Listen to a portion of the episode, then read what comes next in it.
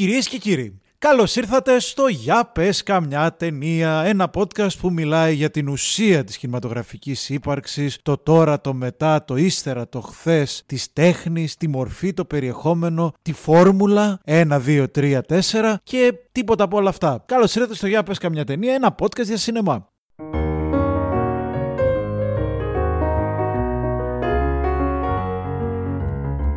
Για πες καμιά, πες καμιά Καμιά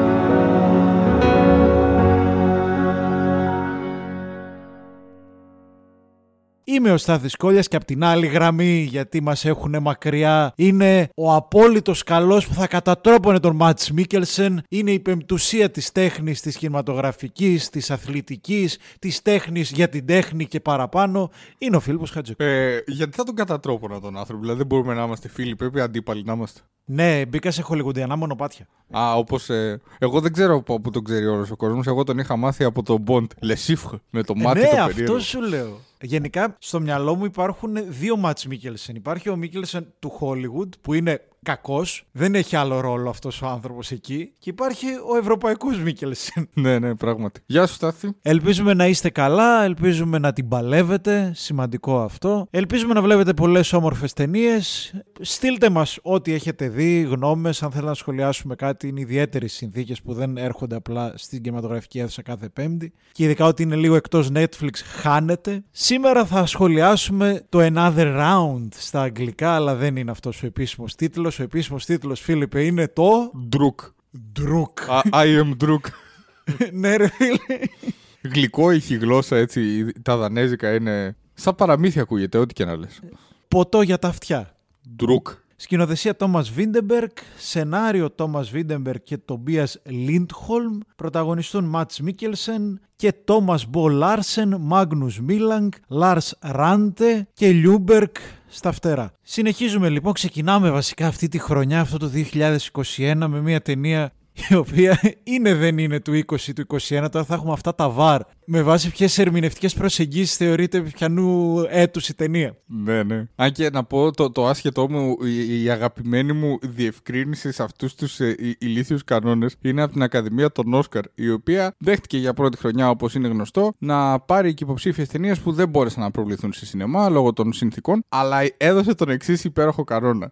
Θέλουμε να μας αποδείξετε ότι θέλατε να την προβάλλετε σε σινεμά, αλλά δεν μπορέσατε. Τι λες ρε Εκπληκτικό, μαλάκα, φίλε, εκπληκτικό. Ελληνικό δημόσιο ήταν αυτό. τι- Θέλουν ενόρκες βεβαιώσεις, έχει προθεσμία για να προσκομιστούν τα έγγραφα. Τι, Απίστευτη, απίστευτη. Δεν ξέρω τι τους προσκομίζεις και πείθονται ότι Μα εγώ για σινεμά την πήγαινα. Οκ, λοιπόν, ξεκινάμε το Another Round, το οποίο είναι η νέα ταινία του Βίντερμπεργκ, του Βίντερμπεργκ γνωστού αρχικά από το Δόγμα 95 και με άλλες υπέροχες ταινίες που έχει κάνει μέχρι σήμερα. Θα σχολιάσουμε νομίζω και το κυνήγι εκτενώς στη συνέχεια. Θες αρχικά να το πάμε κλασικά πώς σου φάνηκε; Ναι, ναι, να πω ότι καταρχάς το κυνήγι έκανε ένα μεγάλο μπαμ. Όχι το κυνήγι, συγγνώμη. Το Another Round έκανε ένα μεγάλο μπαμ παρότι δεν είναι σε πλατφόρμες. Τουλάχιστον ε, στο Netflix, ας πούμε, που είναι η πιο διαδεδομένη πλατφόρμα στην Ελλάδα. Ήταν από εκείνες τις φορές που μια ταινία σαρώνει στα ευρωπαϊκά βραβεία και δεν έχει καν προβληθεί στον υπόλοιπο κόσμο, ξέρω εγώ. Ήταν πολύ περίεργο. Δηλαδή, και όλα αυτά τα λέω γιατί κατατείνουν σε ένα κλασικό πρόβλημα που υπάρχει πάντα στο σινεμά. Τη δημιουργία υψηλότατων προσδοκιών. Ε, δηλαδή, όταν είδαμε το Another Round, περίπου από μέσα Δεκέμβρη αρχίσαμε να το βλέπουμε στην Ελλάδα. Εγώ το είδα πριν από περίπου ένα μήνα, κάπου μέσα Δεκέμβρη. Ήδη οι προσδοκίες μου ήταν στο Θεό, στο ταβάνι. Ε, Αυτό δεν πρέπει να είναι καλό. Λέγοντας αυτό, π- προφανώς ο μύθος που είχε περιβάλει ήδη την ταινία ήταν υπερβολικά μεγάλος και όταν τέλειωσα τη θέαση αισθανόμουν ότι δεν, έπιασα, δεν έπιασε αυτό το ταβάνι το οποίο είχε δημιουργηθεί από όλα αυτά που ακούγονταν. Ε, όσο περνάει ο καιρός, επειδή έχω την τύχη και ατυχία μαζί να ηχογραφούμε μετά από αρκετό καιρό αφού την είδα, αρχίζει και πιάνει όλα αυτά τα οποία λέγονταν τότε Τώρα δηλαδή που λίγο απομακρύνομαι από την προβολή και την ξανασκέφτομαι, μου αρέσει όλο και περισσότερο όσο περνάει ο καιρός. Οκ. Πάνω κάτω στα ίδια είμαι. Βέβαια θέλω να πω το ότι πρώτον, εγώ το είδα πρόσφατα πριν από καμιά εβδομάδα. ε, δεν, ε, με επηρέασε προφανώς όλο το hype που έβλεπα στο Facebook. Δεν ξέρω αν σε επηρέασε και εσένα το ότι πιστεύω ένα μεγάλο hype της ταινίας και το ότι το είδε πάρα πολλοί κόσμος σταδιακά ο ένας μετά τον άλλον έχει να κάνει με την σ- τελευταία σκηνή της ταινίας. Ναι. Ε, Τουλάχιστον εμένα αυτό με ιντρίγκαρε, ας πούμε. Ε, κοίτα, η αλήθεια είναι ότι το είδα θέλοντας να γλιτώσω όλα αυτά α- αμέσως μόλις βγήκε. Οπότε δεν είχα τόσο την, από τον κόσμο να λάβω το feedback το θετικό και να ψηθώ. Κυρίως τα βραβεία και οι ξένες κριτικές ήταν που μου δημιούργησαν τις προσδοκίες. Οπότε περίμενα πώς και πώς τη σκηνή, η οποία είναι και στην αφίσα, ούτως ή άλλως. Ε, Ναι, εντάξει, αλλά άλλο το ένα, άλλο το άλλο. Δηλαδή είναι, η τελ- είναι το πώς τελειώνει η ταινία, δηλαδή είναι ενοχλητικό. Απ' τη μία είναι ενοχλητικό και κατανοητό αυτό που λες full. Ε, απ' την άλλη είναι η σκηνή, είναι το, το κλειδί της ταινίας δηλαδή. Και είναι μια πολύ δυνατή σκηνή που out of context ο κόσμος θέλησε να τη συζητήσει προσπαθώντας να αποφύγει τα spoiler όσο μπορεί. Γιατί πραγματικά δεν είναι ένα απλό τέλος, είναι ένα... ένας... Όχι, είναι πανέμορφο. Απίθανο είναι πράγμα. η κάθαρση. Απλά ξέρεις τι, όσο αναλογία μπορεί να υπάρχει. Είναι το κλείσιμο αντίστοιχο με τη μικρά Αγγλία, με τη σκηνή που κλαίει η ηρωίδα που υπήρχε στο τρέιλερ. δεν, ξέρω, δεν ξέρω ποιος φταίει για όλα αυτά. Θα, θα... Για το τρέιλερ, εντάξει, είτε η παραγωγή, είτε ο δημιουργός, εκεί ξέρουμε ποιος φταίει τώρα. Για εδώ, ο, ο θήτης είναι πολύ δύσκολο να τον βρεις. Αλλά τέλος πάντων, νομίζω ας το πάρουμε από την αρχή. Α το πάρουμε από την πολύ αρχή, ας το πάρουμε από την υπόθεση που ξέχασα να την πω.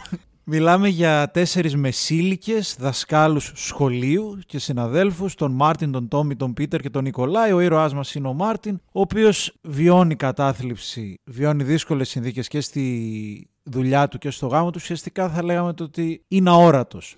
Διαβάζουν στα γενέθλια ενός από τους άλλους φίλους μία φιλοσοφική προσέγγιση ενός φιλοσόφου σύμφωνα με την οποία από το αίμα του κάθε ανθρώπου απουσιάζει μία ουσία 0,05% δημιουργίας και χαλάρωσης η οποία αυτή η ουσία, αυτό το 0,05% μπορεί να αντικατασταθεί από την κατάποση αλκοόλ. Και οπότε αυτοί οι τέσσερις φίλοι επιλέγουν να δοκιμάσουν αυτή τη θεωρία με ένα ταξίδι το οποίο διαδραματίζεται καθ' όλη τη διάρκεια της ταινίας. Ωραία θεωρία, σαν ψεύτικη ακούγεται, αλλά είναι αληθινή πραγματικά. Ναι, είναι εντυπωσιακό. Είναι λίγο τρολιά. Είναι να ξεκινήσω από αυτό. Αυτή η ταινία, κάποιες στιγμές της ταινίας, μου θύμιζε ευρωπαϊκό hangover. Ποιοτική ταινία που συνάντησε κάπως το American Pie. Ναι, δηλαδή ναι. αυτή η θεωρία θα μπορούσε άνετα να γίνει ένα από τα remake του American Pie. Ε, ναι, συμφωνώ. Και όλη η ταινία, η νόρμα της η βασική είναι εντελώς ε, αμερικάνικης ε, κομμωδίας. Και κερδίζει από το ότι αποφεύγει τα περισσότερα από τα κλισέ που έχουν οι αμερικάνικες κομμωδίες αυτού του στυλ.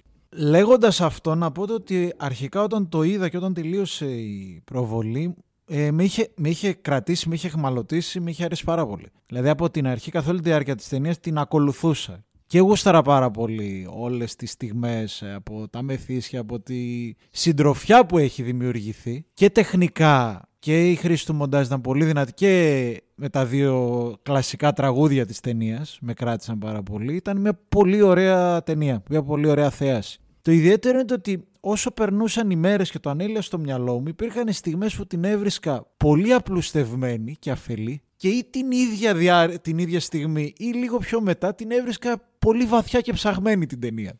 Και με μπέρδευε. Ε, βασικά είναι λίγο, λειτουργεί το πώς σκεφτόμαστε αυτή την ταινία περίπου όπως σκεφτόμαστε και αυτή την ε, φιλοσοφική θεωρία πάνω στην οποία βασίστηκε. Δηλαδή αυτή η θεωρία ότι μας λείπει 0,05 αλκοόλ και το χρειαζόμαστε να το συμπληρώνουμε για να λειτουργούμε σωστά. Είναι μια θεωρία που είναι πολύ αστεία σαν σκέψη. Αλλά πάντα σκέφτεσαι και μή, μήπως είναι αλήθεια, ξέρω εγώ, και μήπως άμα κοπανούσα κανένα σφινάκι το πρωί θα ήμουν πιο λειτουργικός. Περίπου έτσι είναι και η ταινία. Δηλαδή, συμφωνώ απόλυτα με αυτό που λες. Έχει κάποιες ε, πολύ πολύ υπεραπλουστεύσεις, πολύ σωστά το είπες, αλλά και μια προέκταση και επέκταση του μυαλού, της, ή- του μυαλού μας πάνω στην ταινία, η οποία πραγματικά είναι ένα τρομερό what if. Να πω ότι κάποια, όπως είπαμε πριν, έχει αμερικάνικη νόρμα κατά τη γνώμη μου σαν ταινία η οποία αναπτύσσεται με έντονα κομικά στοιχεία. Δηλαδή κάποιος θα μπορούσε να πει ότι είναι μέχρι και κομμωδία μαύρη φυσικά και δραματική και τέτοια, αλλά αν έπρεπε να ορίσεις ένα είδος. Κάποια αμερικάνικα στοιχεία εκλείπουν, ευτυχώς, όπως το ότι δεν είναι τέσσερις ξεμοραμένοι πενιντάριδες που ψάχνουν μικρούλες ας πούμε. Ε, Ευτυχώς αυτό δεν υπάρχει. Από την άλλη ε, το πώς το αλκοόλ στην πρώτη πράξη της ταινίας τους κάνει καλύτερους ε, γίνεται και λίγο βιαστικά, θα έλεγε κανείς. Αυτό. Δηλαδή, Ε, ο Μάτζ εκεί είναι μία από τις κατεβάζει, απλούς. ο Μάτζ κατεβάζει λίγο ε, αλκοόλ και γίνεται καθηγηταράς, ανεβαίνει πάνω στη Carpe Diem ενώ ήταν ο πιο βαρετός καθηγητής του σχολείου. Δηλαδή, εντάξει, θα μπορούσε να είναι λίγο πιο ρεαλιστικό στην όψη του. Αυτές είναι μία από τις απλουστεύσεις, ναι. Δηλαδή ότι παρουσιάζεται λίγο σαν μαγικός ζωμό. Ακριβώς. Δηλαδή, να πούμε το ότι η ταινία έχει spoilers, έστω και λίγα, ή η κριτική έχει spoilers, έστω και λίγα. Οπότε, μέχρι εδώ βάζουμε τη γραμμή. Όποιος άλλο δεν θέλει να ακούσει τι γίνεται, καλύτερα θα ήταν να το κλείσει αυτό το podcast. Βέβαια, θα θέλαμε μετά, αφού δει την ταινία, να το ξανασυνεχίσει. Κρίμα είναι. Στηρίξτε μας. Αλλά ειδικά προς τη συνέχεια, προς το τέλος της ταινίας, με τον έναν από τους τρεις φίλους του Μαντς, με το, τη σχέση που έχει αναπτύξει με τον μαθητή, με, το, με τη χρήση του αλκοόλ, ρε φίλε, εκεί ήταν λίγο ενοχλητικό, με τη μαγεία. Ακριβώς, ναι. Το «Πιε- πιες λίγο, πιες, πιες, θα, θα, θα σου έρθει. Είναι αυτό που σου λέω το, το δίπολο, το ότι από τη μία έχει βάση αυτό, αλλά δεν είναι μαγεία. Οκ, τώρα θυμήθηκα το πρώτο κεφάλαιο που δεν είχα διαβάσει. Που εντάξει, σου λέω ότι έχει διαβάσει και απλά αγχώνεται, αλλά ναι, οκ. Ε, Ακόμα και αυτό όμως, ναι, είναι, είναι τρομερά υπερβολικό. Και επειδή ακριβώς δεν είναι Αμερικάνικη ταινία, δεν έχει τις συμβάσεις της Αμερικάνικης ταινίας να δεχόμαστε όλες αυτές τις γραφικότητες. Και κατά τα άλλα, ως προς τους χαρακτήρες της, είναι πολύ ε, βαθιά και καταδύεται στους ψυχισμούς τους. Ε, όταν πιάνει τέτοια πράγματα και μένα με ξενέρωνε και μου έχει μείνει ακόμα αυτή η λίγο πικρή επίγευση. Εντάξει, αλκοόλ είναι συνήθως το όχι. Να πω το ότι ενώ η ταινία επικεντρώνεται στο το ότι είναι μια γιορτή για το αλκοόλ, μπορεί κάποιος να πει, και η αναφοράς στους ε, πολιτικούς που έπιναν και ε, ήταν κύριοι μεγάλων πραγμάτων και το πώς θα ήταν η ζωή, πώς θα ήταν η πολιτική αν οι ίδιοι δεν έπιναν, αν επηρεάζει το αλκοόλ ή όχι, είτε ευεργετικά είτε καταστροφικά. Η ταινία ξεκινάει με την αναφορά του Σέρεν Κίρκεγκορ, η οποία εκ πρώτης όψεως δεν έχει καμία σύνδεση με το αλκοόλ. Που νομίζω το ότι θα ήθελα να αναφερθεί για να δούμε πώς συνδέεται κιόλας. Τι είναι η νιώτη, ένα όνειρο, τι είναι η αγάπη, το περιεχόμενο του ονείρου. Και πώς κατά τη γνώμη σου συνδέεται, αν συνδέεται. Ναι, συνδέεται και να σου πω την αλήθεια, όταν είδα την ταινία κατευθείαν η σκέψη μου ήταν ότι ως προς το αλκοόλ, αν εξαιρέσουμε την ε, οπτική που αναλύσαμε πιο πριν ότι δρά μαγικά, ως προς τη σχέση του ενδυνάμει αλκοολικού όντως τέλος πάντων με το αλκοόλ, το, η ταινία το πιάνει πάρα πολύ ωραία. Δηλαδή δεν έχει συντηρητική άποψη το αλκοόλ είναι κακό και θα πεθάνετε. Ε, δεν πηγαίνει στην άλλη άκρη να γίνεται μια γιορτή του αλκοολισμού. Είναι μια γιορτή του αλκοόλ αλλά όχι του αλκοολισμού. Το οποίο είναι πάρα πολύ ωραίο. Οπότε θέλω να πω ότι το αλκοόλ σαν μοτίβο του έργου που επανέρχεται το πιάνει καλά. Από εκεί και πέρα όμως κατά τη γνώμη μου ε, δεν είναι το νόημα της ταινίας ότι πρέπει να πίνουμε και λίγο αλκοόλ. Δηλαδή άμα ήταν αυτό θα διαβάζαμε απλά τη θεωρία αυτού του ανθρώπου και θα πειθόμασταν πιθανώς και ευκρινέστερα. Αλλά το κέντρο της ταινίας είναι ότι αυτοί οι τέσσερις μεσήλικες οι οποίοι βιώνουν μια κρίση μέσης ηλικίας, ο καθένας με τους με τους δικούς του παράγοντες και φυσικά εξατομικευμένοι, δεν είναι ότι είναι όλοι το ίδιο και στεναχωρημένοι με τον ίδιο τρόπο. Αυτοί λειτουργούν με το, το αλκοόλ, λειτουργεί σε αυτούς σαν καταλήτης για να προβούν σε κάποιες αλλαγές στη ζωή τους. Οπότε για μένα ξεκάθαρα το θέμα της ταινίας είναι αυτό που μας σερβίρει από την αρχή ο Βίντεμπεργκ με τη φράση. Είναι περίπου το midlife crisis αυτό που απλά περιβάλλεται από μια κουλτούρα τη δανέζικη η οποία είναι... Το αλκοόλ είναι πολύ σημαντικό στοιχείο της. Αυτό. 4, 5, 10 πράγματα παράλληλα. Πάντα. Πάντα, φίλ. Να, ξεκινήσουμε, αν- να ξεκινήσω ανάποδα. Πώς πιστεύεις πρώτον ότι λειτουργεί το αλκοόλ στην κουλτούρα των, ε, των Σκανδιναβών συγκριτικά με των Βαλκάνιων. Δεν ξέρω είναι η αλήθεια και δεν θέλω να απαντήσω σε τέτοιο ερώτημα γιατί. Ε, Τίμιο. Αποφεύγω ρε παιδί μου τα ερωτήματα, τα, τις απαντήσεις που είναι εγώ, εγώ να σου πω εδώ από το σπίτι μου στη Θεσσαλονίκη πώς πίνουν οι Σκανδιναβοί στην Κοπενχάγη και στο Όσλο. Ε, δεν ξέρω πώς λειτουργεί μέσα τους. Ε, μπορώ μόνο να ό,τι προσλαμβάνουσες έχω από ιστορίες, από ταινίες, κυρίως από αυτήν την ταινία. Σε αυτή την ταινία πάντως ο Βίντεμπεργκ φαίνεται να πιστεύει και να δείχνει μάλλον ότι το αλκοόλ είναι, είναι πανταχού παρόν. Και μάλιστα αφιδώς το δηλώνει και ήταν και ένα από τα στοιχεία που επίσης θα ήθελα ένα κλικ να είναι μειωμένα γιατί βάζει χαρακτήρες να το πούν. Δηλαδή βάζει τη γυναίκα του Μάντς να του το πει ότι ξέρεις τι όλη η χώρα πίνει σαν τρελή. Εγώ γενικώ σαν θεατής αυτό είναι ζήτημα προτίμησης. Προτιμώ να, είναι, να, να το βλέπω παρά να μου το λέει ένας χαρακτήρας έτσι. Αλλά τέλος πάντων. Ε, εδώ φαίνεται να, να το βρίσκει ως ε, απόλυτο στοιχείο της ταυτότητας του λαού. Στην, ε, ε, στους Βαλκάνιους, στους Έλληνες συγκεκριμένα κατά τη γνώμη μου, αλλά νομίζω και στους υπόλοιπους Βαλκάνιους, το αλκοόλ δεν είναι πρωτεύον στοιχείο της κοινωνικοποίησής μας. Δηλαδή, οι περισσότεροι αλκοολική κατάποση συνήθως γίνεται με το φαγητό. Αν μου πεις ότι το, οι, οι, οι ταβέρνες είναι στοιχείο της ε, εθνολογικής μας ταυτότητας, θα σου πω σίγουρα είναι, ναι. Κοίτα, σίγουρα για, τις, για την εφηβεία, για τις ηλικίες 15 με 20 και εδώ και πιθανότατα και στη Σκανδιναβία, δεν έχω ιδέα, μόνο από αφηγήσεις φίλων, είναι σύνηθες να πίνεις, με συγχωρείτε για τον επιστημονικό όρο, να πίνεις τον κόλος. σου. Και ακραίο και είναι ένδειξη μαγιάς και, και, και, και, και. Τώρα, μόνο από ιστορίες φίλων που μπορούν με πάρα πολύ μεγάλη ευκολία από κάποιον να θεωρηθούν ανακριβείς. Ακούγεται το ότι είναι σύνηθες από την Παρασκευή και μετά άνω των 30-40 λόγω και του δύσκολου τρόπου ζωής ως προς το απάνθρωπο που έχουν οι επαγγελματικές σχέσεις. Είναι σύνηθες να πίνουν πάρα πάρα πολύ άτομα άνω των 30-40 και να σκουπιδιάζονται. Τώρα αυτό δεν είναι από τα κυρίαρχα θέματα της ταινίας. Υπάρχει μια ανοίξη, ένα κλείσιμο ματιού μέσω και από την αναφορά που είπες στη, στην ατάκα της γυναίκας του Μάντς. Εγώ δεν νομίζω, ότι- νομίζω ότι είναι κυρίαρχο θέμα της ταινίας. Δηλαδή είναι ένα από τα δύο-τρία πολύ πολύ βασικά ζητήματα. Δηλαδή σε όλη την ταινία έχουμε ε, εθνολογικά τραγουδάκια, πατριωτικά τραγουδάκια που τους διδάσκει ως καθηγητής στην ορχήστρα, τέλος πάντων μαέστρος της χοροδίας, ο ένας από τους φίλους. Τα παιδάκια τραγουδάνε εκεί κάτι πατριωτικά τραγουδάκια όπως τραγουδάνε όλα στα, στα σχολεία και στα δικά μας δηλαδή. Ε, και αυτό είναι μια πολύ ωραία ειρωνεία που βάζει ο Βίντεμπεργκ ότι ξέρεις τι, σε όλη την ταινία τραγουδάμε για το Motherland αλλά το πιο βασικό μας στοιχείο κατά τη γνώμη του τέλος πάντων έτσι όπως το δείχνει αυτό που μας ενώνει πραγματικά σαν δανούς είναι ότι είμαστε υπερήφανοι πότες και καταναλωτές αλκοόλ και όχι το Motherland και αυτά. Το, το βάζει έντονα ο Βίντεμπεργκ το κοινωνικό στοιχείο του αλκοόλ και είναι πολύ έτσι, δυναμική κίνηση και πολύ τολμηρή κίνηση ότι δεν πηγαίνει σε αυτό το παιδιά το αλκοόλ σκοτώνει και είναι κακό, μην πίνετε τόσο πολύ, don't drink and drive και τέτοια. Το πηγαίνει πολύ πιο, πολύ πιο βαθιά. Κοίτα, αυτό που μου αρέσει πάρα πολύ είναι το ότι κάνει τα ερωτήματα αλλά δεν δίνει απαντήσεις. Δεν είναι δογματικός. Και αυτό είναι από τα... μπορεί να είναι και το νούμερο ένα που μου άρεσε πάρα πολύ σε αυτή την ταινία. Δηλαδή το ότι ας πούμε σου δείχνει το ότι μπορεί όντως το αλκοόλ να είναι η απάντηση.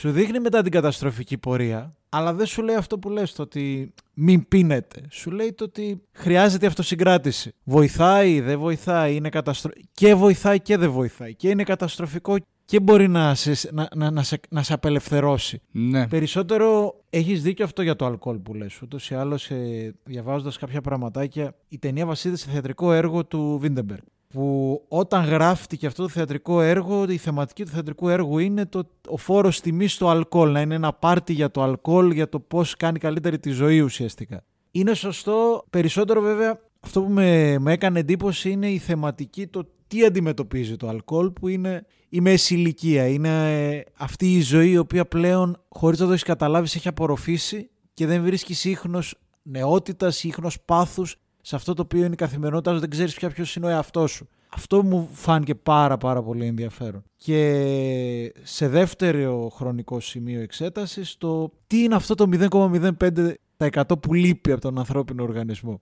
που αντικαθιστά το αλκοόλ, που το αλκοόλ πάει να αντικαταστήσει. Είναι, είναι η νεότητα, είναι το πάθος για τη ζωή, δηλαδή η αγάπη που βάζει στην αρχή της ταινίας; Μάλλον δεν είμαι 100% σίγουρος. Και δεν πιστεύω ότι υπάρχει απόλυτη απάντηση στην τελική. Και εγώ είμαι βέβαιος ότι δεν υπάρχει απόλυτη απάντηση. Απλώς αυτό που έχω να σχολιάσω είναι ότι προσωπικά, όπως την είδα, έχω την αίσθηση ότι ο περισσότερος κόσμος με το δίκιο του, γιατί και ο Βίντεμπεργκ σε αυτή την κατεύθυνση είναι στις συνεντεύξεις, είδε αυτή την ταινία και του έμεινε μια γεύση ότι είναι celebration of life λίγο ας πούμε και τέτοια. Με το δικό της τρόπο φυσικά δεν είναι επιπόλαιο καθόλου αυτό, αλλά ότι δοξάζει τη, τη ζωή και το, το πάθος για ζωή και όλα αυτά.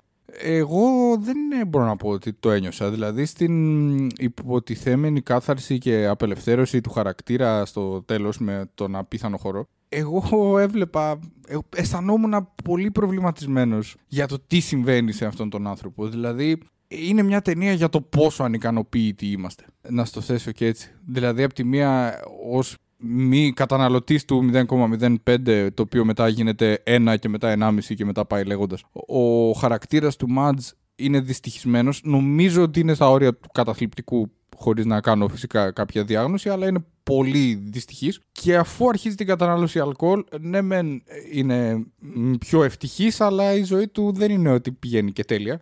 Και μ, αν η αγάπη είναι το περιεχόμενο του ονείρου που λέει, δεν είμαι βέβαιος ότι θα μπορέσει να το ξαναβρει. Α- αν πούμε δηλαδή ότι αυτό που ψάχνει να ξαναβρει είναι η αγάπη ως περιεχόμενο, αν συνεχίσει να πίνει, δεν είμαι βέβαιος ότι θα μπορέσει να τα ξαναβρει στο πρόσωπο της γυναίκας του τουλάχιστον. Απ' την άλλη, αν σταματήσει να πίνει, υπάρχει περίπτωση να επιστρέψει να ξαναγίνει ο βαρετός που ήταν. Ε, είναι δηλαδή μια ταινία η οποία δεν ξέρω κατά πόσο τελικώς όντως δοξάζει τη ζωή ή όσο να, να πω ότι αποτυπώνει με έναν ε, εύσχυμο και όμορφο τρόπο το πόσο ανικανοποίητοι είμαστε σαν όντα. Συμφωνώ. Ναι, συ- συμ- συμφωνώ πάρα πολύ. Δηλαδή αυτό το... τη μεγάλη χαρά για ζωή που δημιουργεί κιόλας και η αφίσα και η περιβόητη σκηνή αυτοτελής από μόνη της δεν το βίωσα ούτε εγώ. Και γι' αυτό κιόλας έκανα αυτό το σχόλιο στην αρχή, το ότι δημιουργεί μια εσφαλμένη εντύπωση για το τι έχει να κάνει αυτή η ταινία. Νομίζω και ο, και ο Γιώργος Παπαδημητρίου το έχει αναφέρει αυτό στην κριτική του Cinedogs. Ε, δεν, πισ- δεν ένιωθα ότι ήταν μια μεγάλη νίκη. Νιώθω το ότι αυτό, το ότι αυτός ο άνθρωπος μπορεί να γίνει ξανά αλκοολικός, μπορεί να γίνει ξανά καταθλιπτικός. Αυτό που του προσέφερε, αυτό που πέρασε στην ταινία, είναι, του υπενθύμησε το ότι είναι στην καταστροφή, το ότι είναι εν δυνάμει νεκρός να με συγχωρέσεις κάποιος για το πώς το θέτω. Λειτουργήσε το αλκοόλ ως ε, εσπρέσο για να τον ξυπνήσει, αλλά μετά αφού έφυγε η επίδραση βρέθηκε στο χείλος της καταστροφής και μόνο αυτό ουσιαστικά είναι το μέσο για να μπορέσει να ξυπνήσει και να αλλάξει κάτι. Πολύ πιθανό είναι ότι δεν θα αλλάξει κάτι.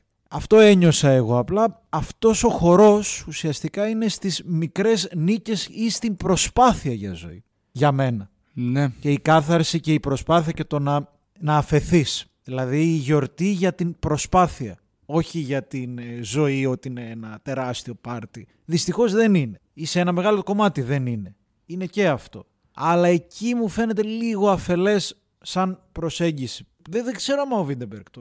Δεν έχω ιδέα πώς το προσεγγίζει ο Βίντεμπεργκ. Δεν το 'νιωθα έτσι, ας πω την αλήθεια. Δεν το εξέλαβα. Το εξέλαβα όπως το είπες εσύ πριν. Ναι, ναι, και εγώ δεν νομίζω ότι ο Βίντεμπεργκ θέτει αυτή τη διάσταση από μόνος του. Απλά θέλω να πω ότι αρκετός κόσμος το ένιωσε και η ταινία σου δίνει τα πατήματα να πας και εκεί. Δηλαδή, είναι και λίγο οι συγκυρίες τις οποίες το ζούμε.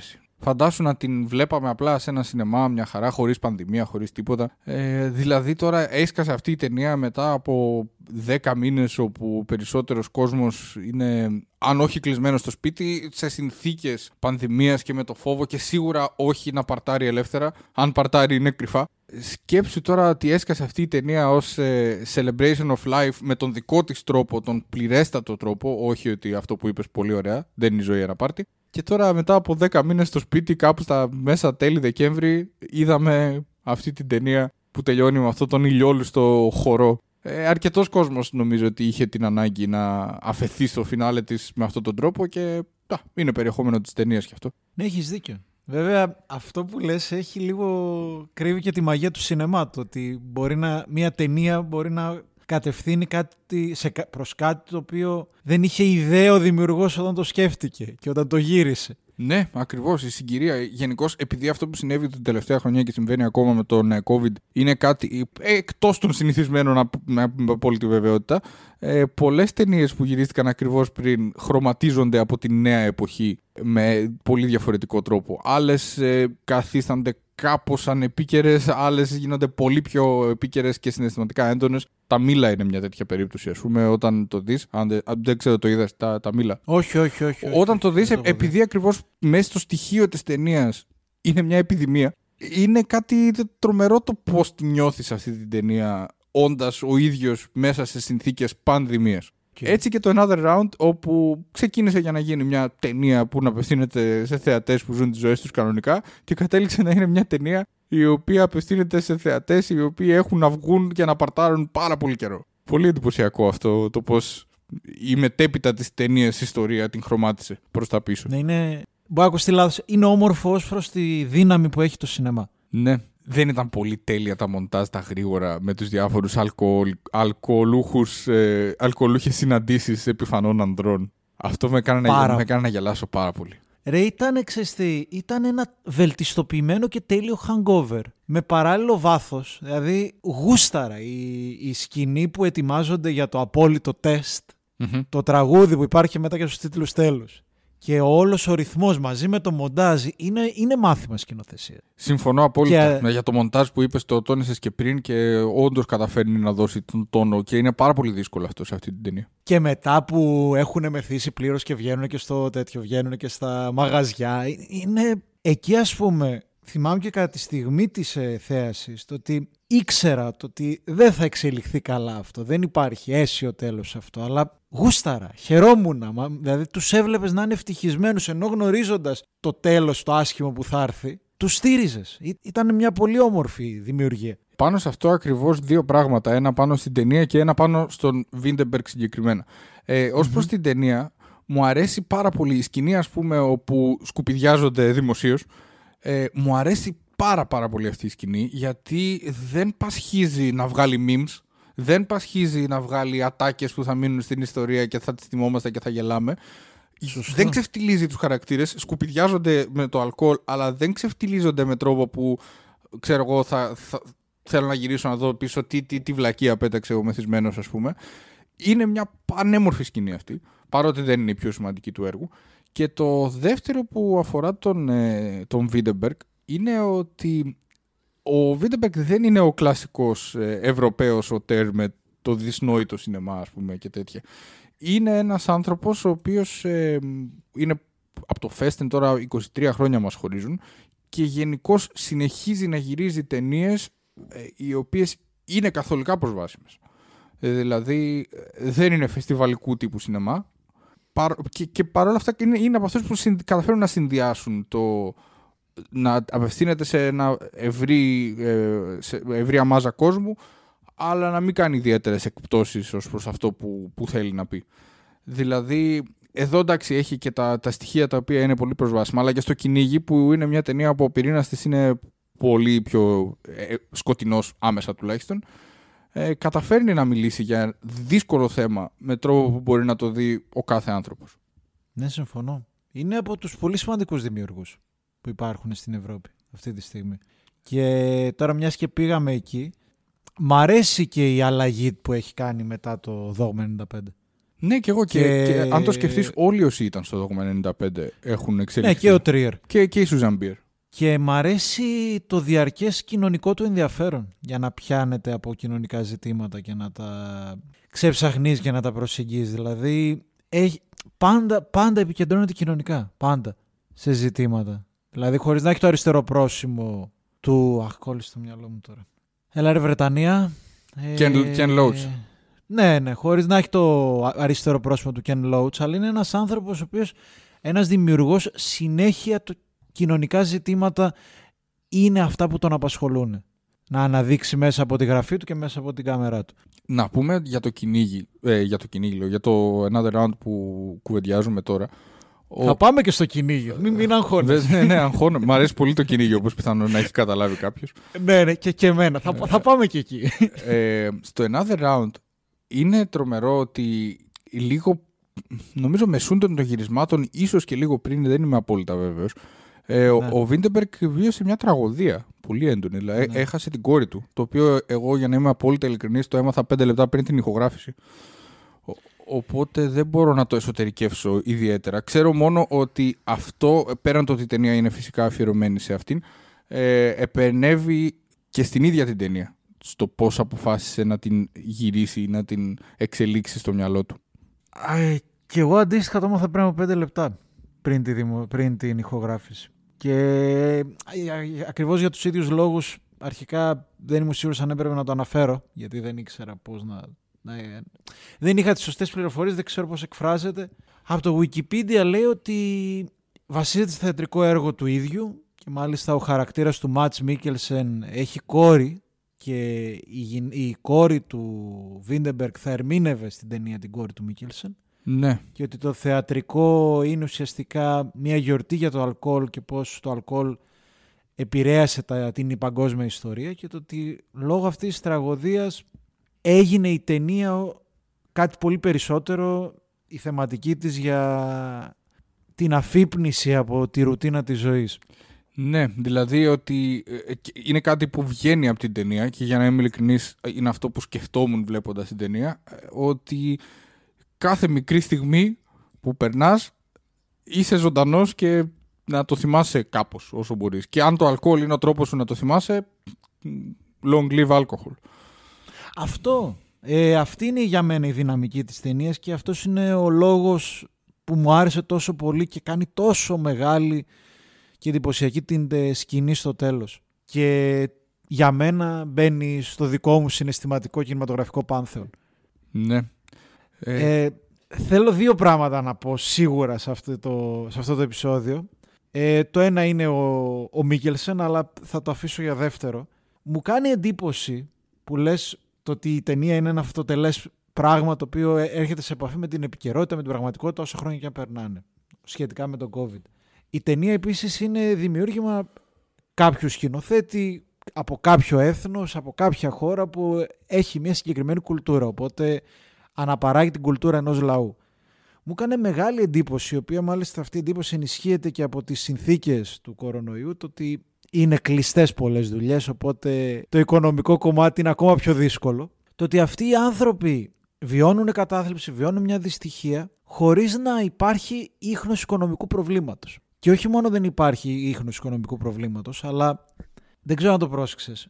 Ζούνε σε πανέμορφα σπίτια. Ζούνε σε πανέμορφες ιδεα... ε, ιδεαλικές τοποθεσίες. Ιδηλιακές τοποθεσίες. Ναι, ε, μόνο ένας ε, μένει σε ένα πολύ... Βασικά το σπίτι του είναι ε, μπουρδέλο, δεν ξέρω άμα δεν είναι ωραίο. Απλά μου έχει μείνει η αίσθηση ότι είναι μπουρδέλο το σπίτι του ενός χαρακτήρα. Όλοι οι άλλοι όντως. Εντάξει, και οι άλλοι μένουν σε σπιτάκια με μονοκατοικίες, με πράσινο, με φύση. Ναι, ναι, έτσι είναι. Ε, για να είμαι πλήρως ειλικρινής, Ναι. όταν τέλειωσα αυτή την ταινία, ε, σκεφτόμουν ότι μου άρεσε πολύ και ένιωσα πολύ το, το, το στίγμα των χαρακτήρων. Είναι λίγο πάλι λευκοί μεσοαστοί 40-50 με κρίση ηλικίας. Α, μπράβο. Αυτό Ε, λέω. Είναι λίγο πάλι το ίδιο. Ε, ναι. Δηλαδή, είναι μια ατζέντα η οποία φυσικά και τίθεται γιατί πολλοί σκηνοθέτες είναι λευκοί 40-50 με κρίση ταυτότητας και μέσης ηλικίας. Και τώρα θα με, με πας αλλού μετά από αυτό. Αλλά δεν είναι ας πούμε ότι πω πω Θεέ μου δεν έχω ξαναδεί αυτό το στίγμα ζωής να φωτίζεται. Γενικώς για να είμαι ειλικρινής ε, αισθάνομαι ότι αν είχα κάποια από τις ιδιότητες ε, των χαρακτήρων της ταινίας, δηλαδή είτε ήμουν στην ηλικία με κρίση ταυτότητας είτε ήμουν παράλληλα σε αυτή τη φάση με το αλκοόλ που κάνουν θα την ένιωθα πιο πολύ. Είναι δηλαδή από τις ταινίες που νομίζω ότι αν φέρεις ένα από τα στοιχεία τους μιλάει στην ψυχή σου πιο έντονα. Είναι εντυπωσιακό το ότι αυτή η ταινία είναι και μαγιά της. Είναι καθαρά από την υποκειμενική ματιά αντρών λευκών 40 χρόνων που έχουν λύσει το βιοποριστικό τους κομμάτι. Δηλαδή δεν προσπαθεί να είναι κάτι άλλο, κάτι επιπλέον να καλύψει και άλλες πλευρές. Σου λέει: Εγώ θα πω αυτή την ιστορία. Ε, είναι εντυπωσιακό το ότι αγγίζει και άλλο κόσμο.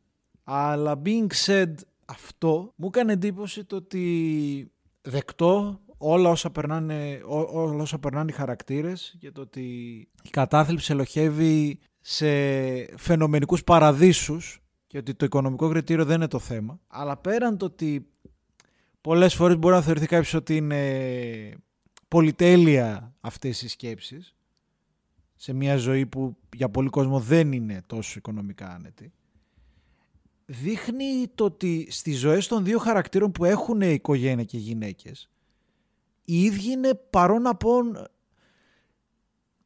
ανεξαρτήτως της κατάθλιψης ότι όλες τις δουλειές τις κάνουν οι γυναίκες.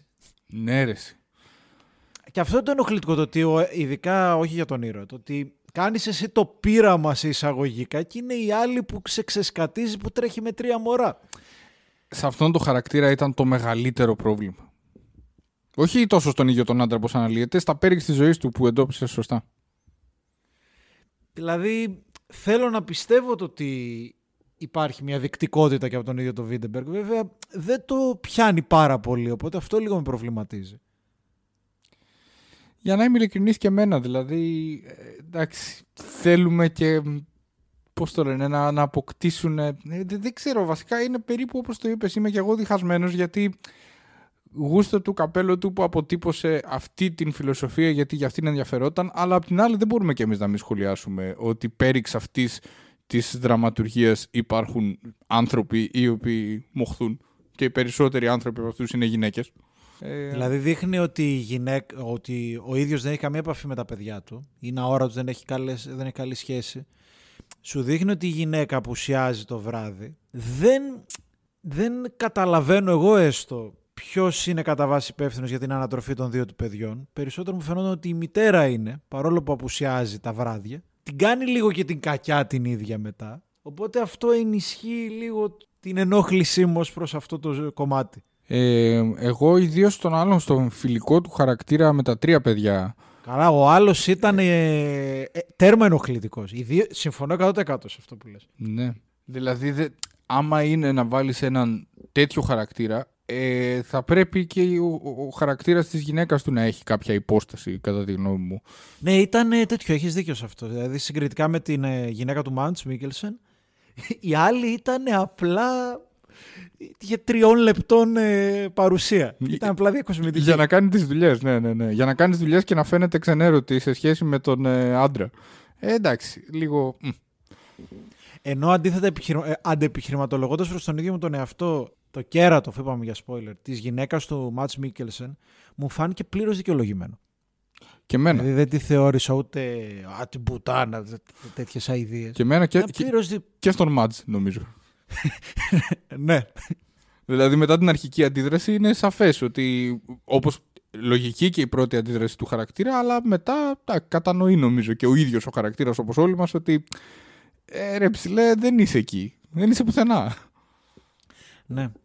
Και πάλι ως αντεπιχείρημα το ότι είναι πολύ, πολύ ωραία δομημένος ο χαρακτήρας της ε, γυναίκας παρόλο που δεν τον ε, πιάνει για πάρα πολύ χρονικό διάστημα και δεν διεισδύει σε βάθος αλλά υπάρχει μια πληρότητα διότι είναι δικαιολογημένες οι πράξεις που έκανα από την άλλη με τη σκηνή στο κάμπινγκ δείχνει ότι της λείπει της λείπει ο άντρας της και αυτή είναι η αιτία και είναι πλήρως δικαιολογημένη η αιτία για ό,τι έκανε μετά. Που λέει το τι θα, θα, θα, θα περίμενε εσένα να έρθεις.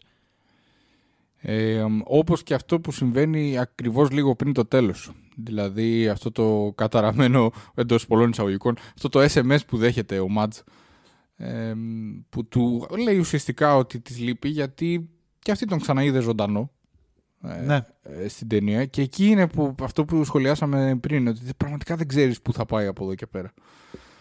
Ε, Ναι, και αυτό είναι δυναμική για μένα. είναι, ναι. Για μένα μ' αρέσει αυτό. Δηλαδή, λέγοντας τα θετικά της ταινίας ως ευρωπαϊκή παραγωγή και όχι ως αμερικάνικη, πιστεύω είναι ένα από αυτά. Δηλαδή, θα είχαμε πολύ συγκεκριμένο και σαφές τέλος στο τέτοιο, άμα το βλέπαμε ως αμερικάνικη version.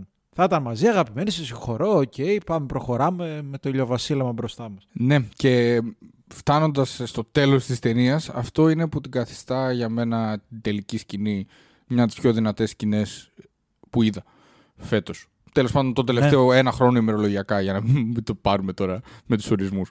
Ε, γιατί έχει γίνει η πρόταση από τη γυναίκα του ότι ξέρεις τι, εγώ προτίθεμαι. Μου έλειψες και σε θέλω πίσω. Δεν έχει γίνει η αποδοχή αυτής της πρότασης από τον χαρακτήρα του Μάτζ. Ξεσπάει σε έναν ξέφρενο χορό, ε, ο οποίος αυτ- απομονωμένος είναι μια στιγμή χαράς ε, και ανεμελιάς για να είμαστε ακριβείς γιατί αυτό είναι ένα πολύ σημαντικό στοιχείο του χορού και γενικώς της, α- ε, της ζωής με την επίδραση της μικροποσότητας αλκοόλ ότι μπαίνουν δόσεις ανεμελιάς, σταματάς να νοιάζεσαι τόσο πολύ για πράγματα που μπορεί να μην είναι τόσο σημαντικά. Τέλος πάντων, αυτός εκεί είναι ανέμελος και χορεύει. Δεν, έχει, δεν τους έχουμε δει μαζί και μετά να χορέψει ώστε να πεις πω, πω τι ωραία τακτοποιήθηκε η ζωή του, προχωράμε. Η ζωή του είναι όντως ακόμα χαόδης και το μόνο που έχει συμβεί είναι μια πρόταση από τη γυναίκα του προς αυτό. Και αν λάβεις υπόψη ότι η ακριβώς προηγούμενη σκηνή είναι μια πάρα πολύ έντονη δραματική σκηνή, ε, τα, το τελευταίο τέταρτο της ταινίας ο Βίντεμπεργκ απογειώνει ό,τι έκανε. Δηλαδή είναι α- α- αριστουργηματικό από άποψη σκηνοθετικού ύφους και τέμπο το πώς χτίζεται η τελευταία σκηνή, η οποία έρχεται μετά από την πιο δραματική σκηνή της ταινίας. Πιστεύεις ότι υπάρχει πιθανότητα να μην αποδεχτεί την πρόταση της. Όχι, σε, σε καμία περίπτωση. Απλά πιστεύω ότι μπορεί να την αποδεχτεί και να μην πάει καλά, όπως είπαμε πριν. Ναι, και εκεί. Ναι, ναι, ναι, και εκείνη η μαγιά της ταινίας το ότι γιορτάζει για την ελπίδα. Ακριβώς. Όχι για την ε, ευτυχία που είναι η ζωή. Η ζωή έχει όλα τα λάθη και όλα τα δύσκολα που έχει. Γιορτάζει για το ότι κατέκτησε την ελπίδα. Και εκεί είναι και το τελευταίο γαμημένο πλάνο, η βουτιά του Μάντς, που κλείνει έτσι, δηλαδή είναι άψο. Συγκλονιστικό κυριολεκτικό τελευταίο πλάνο, το freeze frame πάνω από τη θάλασσα, η, ο- Ναι. η οποία σημειωτέων μόλις έχει πάρει τον έναν από την παρέα. Ε, Ναι, δηλ- ναι ο, σωστό. Ε, Δηλαδή είναι κυριολεκτικά ο- όλη η ζωή είναι σ- στο όριο του θανάτου, είναι στο χείλος του θανάτου κάθε στιγμή. Οπότε αυτό το freeze frame πάνω από τον ε, θαλάσσιο υγρό τάφο ενός από τους φίλους ως ε, απόλυξη μιας ε, ενός πανηγυριού ζωής είναι ένα συγκλονιστικό πλάνο. Ναι, δεν το είχα σκεφτεί αυτό. Ε, μ, γι' αυτό λέω, είναι, ο Βίντεμπεργκ καταφέρνει να γίνει πάρα πολύ πυκνός όταν θέλει ε, και ταυτόχρονα να βάλει σκηνές τις οποίες ε, Ray μπορεί να τις βάλει για, για, για το κωμικό του ύφος, μπορεί να τις βάλει. Είναι ένας πολύ ιδιαίτερος ε, σκηνοθέτης και χαίρομαι πολύ που υπάρχει και είναι νεότατος και ακμεότατος και κάνει πολλές ταινίες. Ανά δύο-τρία χρόνια. Ναι, και το παίζει έτσι μια ε, ξένη παραγωγή, αμερικάνικη ή βρετανική, μια δανέζικη, ό,τι κάνει ό,τι θέλει, είναι ωραίος. Είναι μεγάλη μαγιά. Μου θυμίζει τώρα μες στην αναλογία του και ας με καταδικάσει όποιος θέλει ή και εσύ δεν ξέρω. Μου θυμίζει Νόλαν. Δηλαδή κάνει μια ταινία η οποία η συγκεκριμένη είναι, μπορεί να τη δει ένα μεγάλο εύρος κοινού και για όποιον θέλει έχει δεύτερο, τρίτο επίπεδο να, το, να αναγνώσει το έργο του. Παράλληλα, αν αρκεστείς μόνο στο πρώτο επίπεδο, πάλι θα ικανοποιηθείς. Και αυτό μου θυμίζει Νόλαν. Έστω τον όχι τόσο πρόσφατο Νόλαν. Ναι. Ε, ναι, εντάξει, έχω στο νου τα, τα, τις πιο παλιές ταινίες. Ωραίος ο, ο Βίντεμπεργκ, πραγματικά. Και αν σκεφτείς ότι, αν θυμάμαι καλά, τώρα μπορεί να κάνω και λάθος, δεν κατέχω τη φιλμογραφία του εντελώς, αλλά. η Πρώτη, Πες μου, πες μου, η, την έχω η μπροστά μου. πρώτη του ταινία πρέπει να είναι το Φέστεν. Ε, η οικογενειακή γιορτή ελληνιστί. Ναι, έχει και μία άλλη. Τώρα πάμε να, να εξασκήσουμε τα δα- δανέικα μας. Και, αγί, Έχει και το αγύριστη. De- De største helte λέει με δύο ληστές τραπεζών που είναι ακριβώς πριν το Festen Μμμ. η οποία είναι μεγάλου μήκους, έχει κάνει και κάποιες μικρού μήκους. Ναι, είναι ουσιαστικά η δεύτερη. Οκ, εγώ τον άνθρωπο αυτόν τον έμαθα από το Φέστεν. Ε, ναι, λογικό. Νομίζω Λογικό. αρκετός κόσμος τον έμαθε, γιατί το Φέστεν ήταν ένα γεγονός της και, ε, δεκαετίας του 90. Είναι το αντίστοιχο 400 κύματα και... Αχ, κόλλησε στο μυαλό μου πάλι. Και η πρώτη ταινία του Ζαν-Λικ Γκοντάρ. Υπέροχο το ότι το είπες 400 κύματα. Ε, είναι πολύ σωστό. Είναι απόλυτα σωστό. Βέβαια είναι 400 χτυπήματα, αλλά επειδή τελειώνει έτσι εκεί με τον, τον μικρό, η ταινία του Τριφό. Τέλος πάντων, ναι. Τα τε- Ναι, ναι, ναι, ναι, ναι. Μου- χάνεται το μυαλό μου. Μου άρεσε Οκ. πολύ το, το 400 κύματα. Ε, Είχα, ε, για, γι' αυτό είχα, είχα στο μυαλό μου την τελευταία σκηνή. Όλοι μας.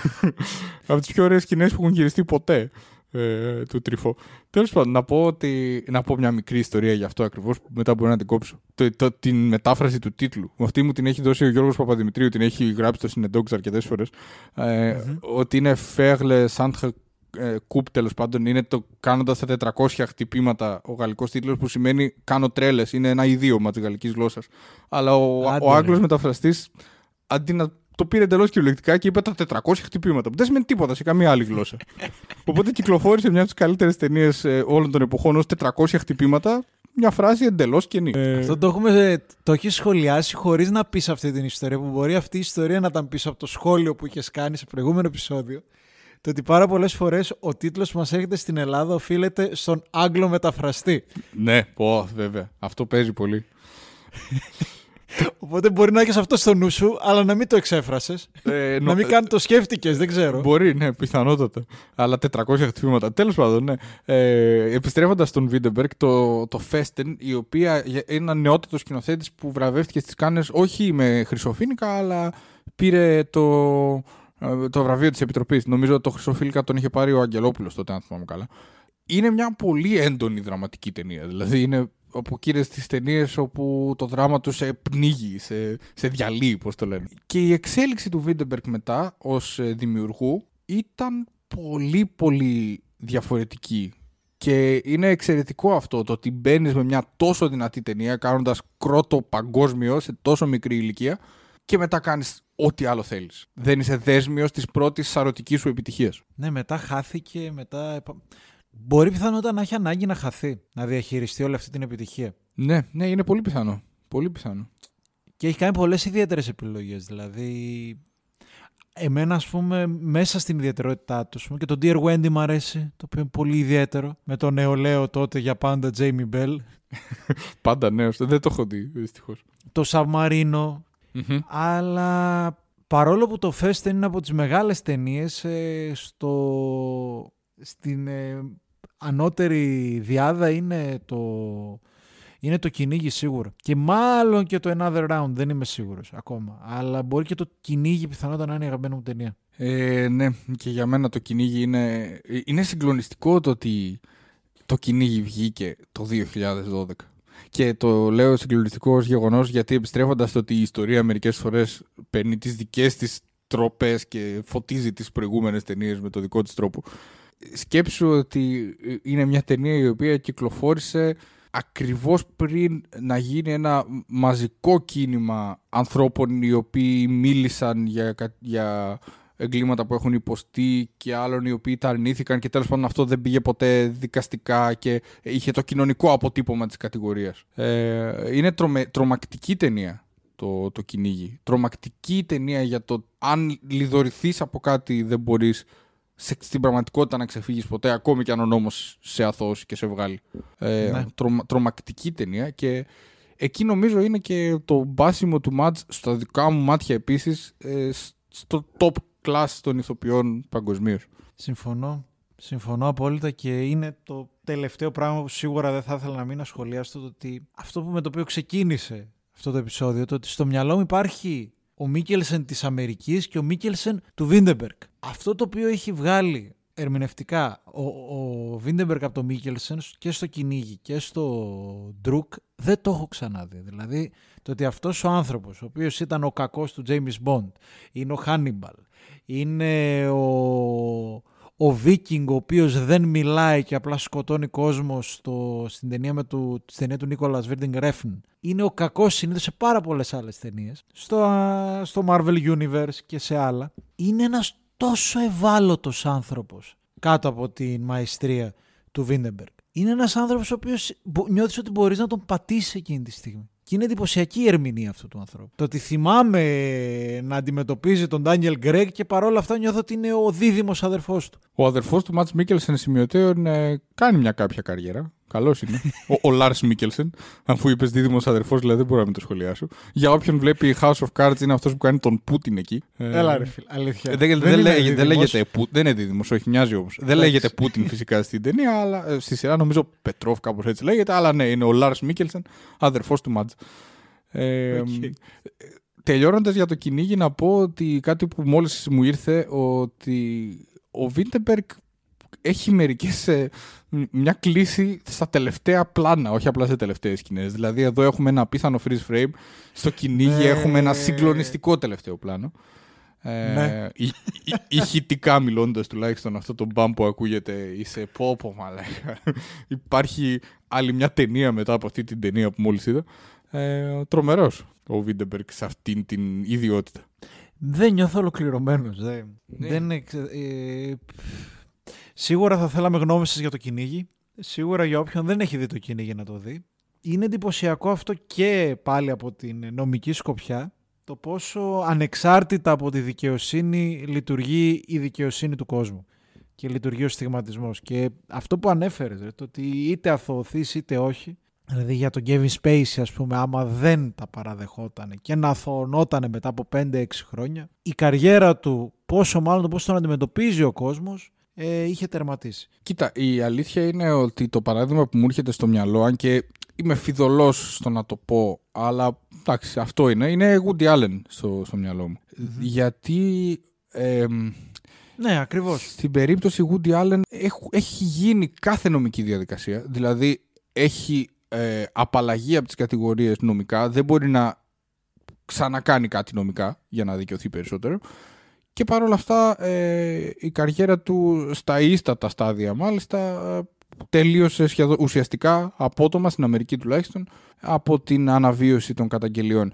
Για να είμαστε και σωστοί, μερικές φορές όταν απευθύνεται μια κατηγορία σε πολύ δυνα, δυνατούς ανθρώπους, άνδρες συνήθως, ε, είναι λογικό η δικαιοσύνη του κόσμου να είναι ανεξάρτητη από τη δικαιοσύνη των, των αιθουσών δικαστηρίων.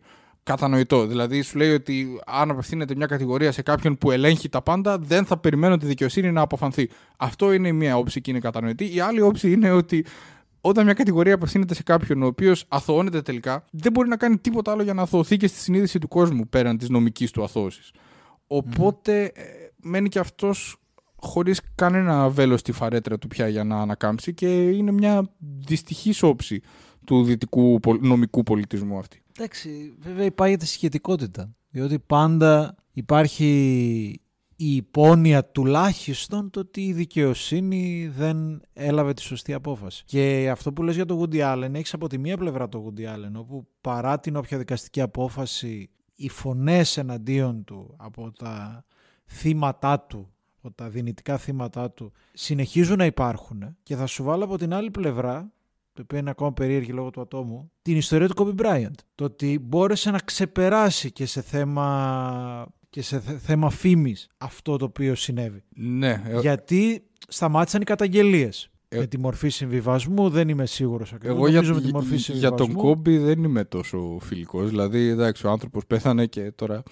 δεν- Και να είναι, να, να, να, να, να είναι η ψυχή του να αναπαυθεί. Ναι, αλλά και δεν... σε κανένα δεν αξίζει αυτό και με έχει προσφέρει πάρα πολλά πράγματα στο άθλημα. Α- αλλά, Αλλά για να είμαι πέρα από ειλικρινής, αυτό- όπως το λέει και ο Κατέρης στο επεισόδιό του τότε που ήταν και φρέσκο, ε, εντάξει, εκεί είναι ένας συμβιβασμός, δεν απαλλάχθηκε από τις κατηγορίες. Το αμερικάνικο σύστημα Α, είναι πολύ διαφορετικό μπράβο. από το δικό μας. Ε, γι' αυτό λέω ότι. ναι, δεν είναι αυτεπάγγελτο. Συνε... Σταματάει, δεν συνεχίζεται. Ακριβώς. Ε, ο Γούντι, καταρχάς, για να είμαστε ακριβείς, δεν υπάρχουν κατηγορίες πολλές. Είναι μία δεδομένη κατηγορία αυτή της ε, ε, αποπλάνησης της ε, θετη, της θετής κόρης της Μία Φάρου, δικιά του. Τώρα έχουν μπλέξει τα μπούτια τους εκεί, δεν ξέρω. Πιανού κόρη θετή είναι. Ε, είναι αυτή η κατηγορία. Δηλαδή δεν είναι ότι ανέκυψε ένα κύμα τύπου Me Too και οι γυναίκες είπαν ότι παρενοχλήθηκαν από τον συγκεκριμένο άνθρωπο. Είναι μία κατηγορία η ο- για την οποία, όπως και σε αυτό είναι κοινό με τον Kobe Bryant, είναι μία κατηγορία την οποία αντιμετώπισε και ακολούθησε τη δικαστική διαδικασία. Απλά αυτό συγκεκριμένα δεν, δεν δέχτηκε και το συμβιβασμό. Δηλαδή έκατσε να την κάνει τη δικαστική διαδικασία και απαλλάχθηκε από τις κατηγορίες. Δεν έφτασε σε δίκη γιατί δεν κινήθηκε η ποινική δίωξη που θα λέγαμε στην ελλαδα Οπότε αυτός όντως εξάντλησε το νομικό του οπλοστάσιο για να αποδείξει την αθωότητά του, όχι απλά για να μην κατηγορηθεί. Ε, δες την αντίθεση όμως. Έχεις απόλυτο δίκιο. Δε, δε- δες την αντίθεση του αποτελέσματος όμως. Ναι, Και απίστευτο. πάντα ότι μέσα σε όλο αυτό υπάρχουν και τα μίντια, προφανώς. Τα μίντια, εκδοτικοί οίκοι για να δημοσιεύσουν κάποιο βιβλίο που κάνουν το δικό τους παιχνίδι και κομμάτι. Ε, γι' αυτό λέω ότι το πώς έπιασε το Βίντεμπεργκ στο κοινή για αυτό το θέμα ήταν ε, τρομερό το ότι βγήκε τόσο κοντά σε όλα αυτά που ανέκυψαν μετά. Ναι. Επιστρέφοντας τώρα πίσω στο Another Round, δεν ξέρω αν... Εγώ νιώθω ολοκληρωμένος, δεν ξέρω αν έχεις να προσθέσεις κάτι. Ναι, ναι, και εγώ μια από τα ίδια. Να πούμε τα κλασικά ότι μας ακούτε σε όλες τις μορφές ε, podcast, Spotify, YouTube, ε, Google Podcast, Apple Podcast και όλα. Ό, περιμένουμε τις γνώμες σας για το Another Round, περιμένουμε τις γνώμες σας και για τον Μίγελσεν, τον τύπο που έκανε να σκεφτούμε το ότι εντάξει μπορεί να υπάρξει κι άλλος Hannibal μετά τον Άντωνι Χόπκινς. Ε, περιμένουμε προτάσεις ε, για όποιους ε, έχουν ήδη στείλει. Ευχαριστούμε πάρα πολύ για τα μηνύματα που στέλνετε και για αφιερώματα. Ελπίζουμε στο μέλλον να κάνουμε σύντομα και αφιερώματα και πάει και με το χρόνο λίγο. Ναι, δε- να ξέρετε ότι θέλουν πραγματικά αρκετή δουλειά για να γίνουν δηλαδή με τρόπο που μας καλύπτει εμάς. Οπότε μερικές φορές ε, γι' αυτό επιλέγουμε να σχολιάσουμε κάποια ταινία. Είναι κάπως ε, από άποψη χρόνου πιο εύκολο. Αυτά. Δεν ξέρω αν έχεις να προσθέσεις κάτι άλλο. Ε, όχι, νομίζω ότι την καλύψαμε την ταινία όπως μας φάνηκε και την είδαμε. Ε, α, έχουμε μια κρυφή ελπίδα μήπως βρει το δρόμο της και στα σινεμά κάποτε, να την ξαναδούμε και εκεί όπως της αρμόζει. Φαντάσου τώρα όλη την τελευταία σκηνή που λέμε να τη δεις στη μεγάλη οθόνη. Ναι, ναι, εξαιρετικό. Αυτά. Θα πιω ένα ποτήρι σε αυτό. Με αφορμή και όλη την ταινία. Αμαρτία θα είναι. Πραγματικά, αμαρτία είναι που και- του, τις ηχογραφήσαμε νυφάλι. Ναι, σωστό. Έφυγε αυτό το 0,05 δεν θα αποκατασταθεί ποτέ. Αυτά από εμά ήταν το για να ταινία. Περιμένουμε τις γνώμες σας, περιμένουμε προτάσεις και τα λέμε στην επόμενη γύρα ποτών, ξέρω εγώ. Άσπρο πάτο.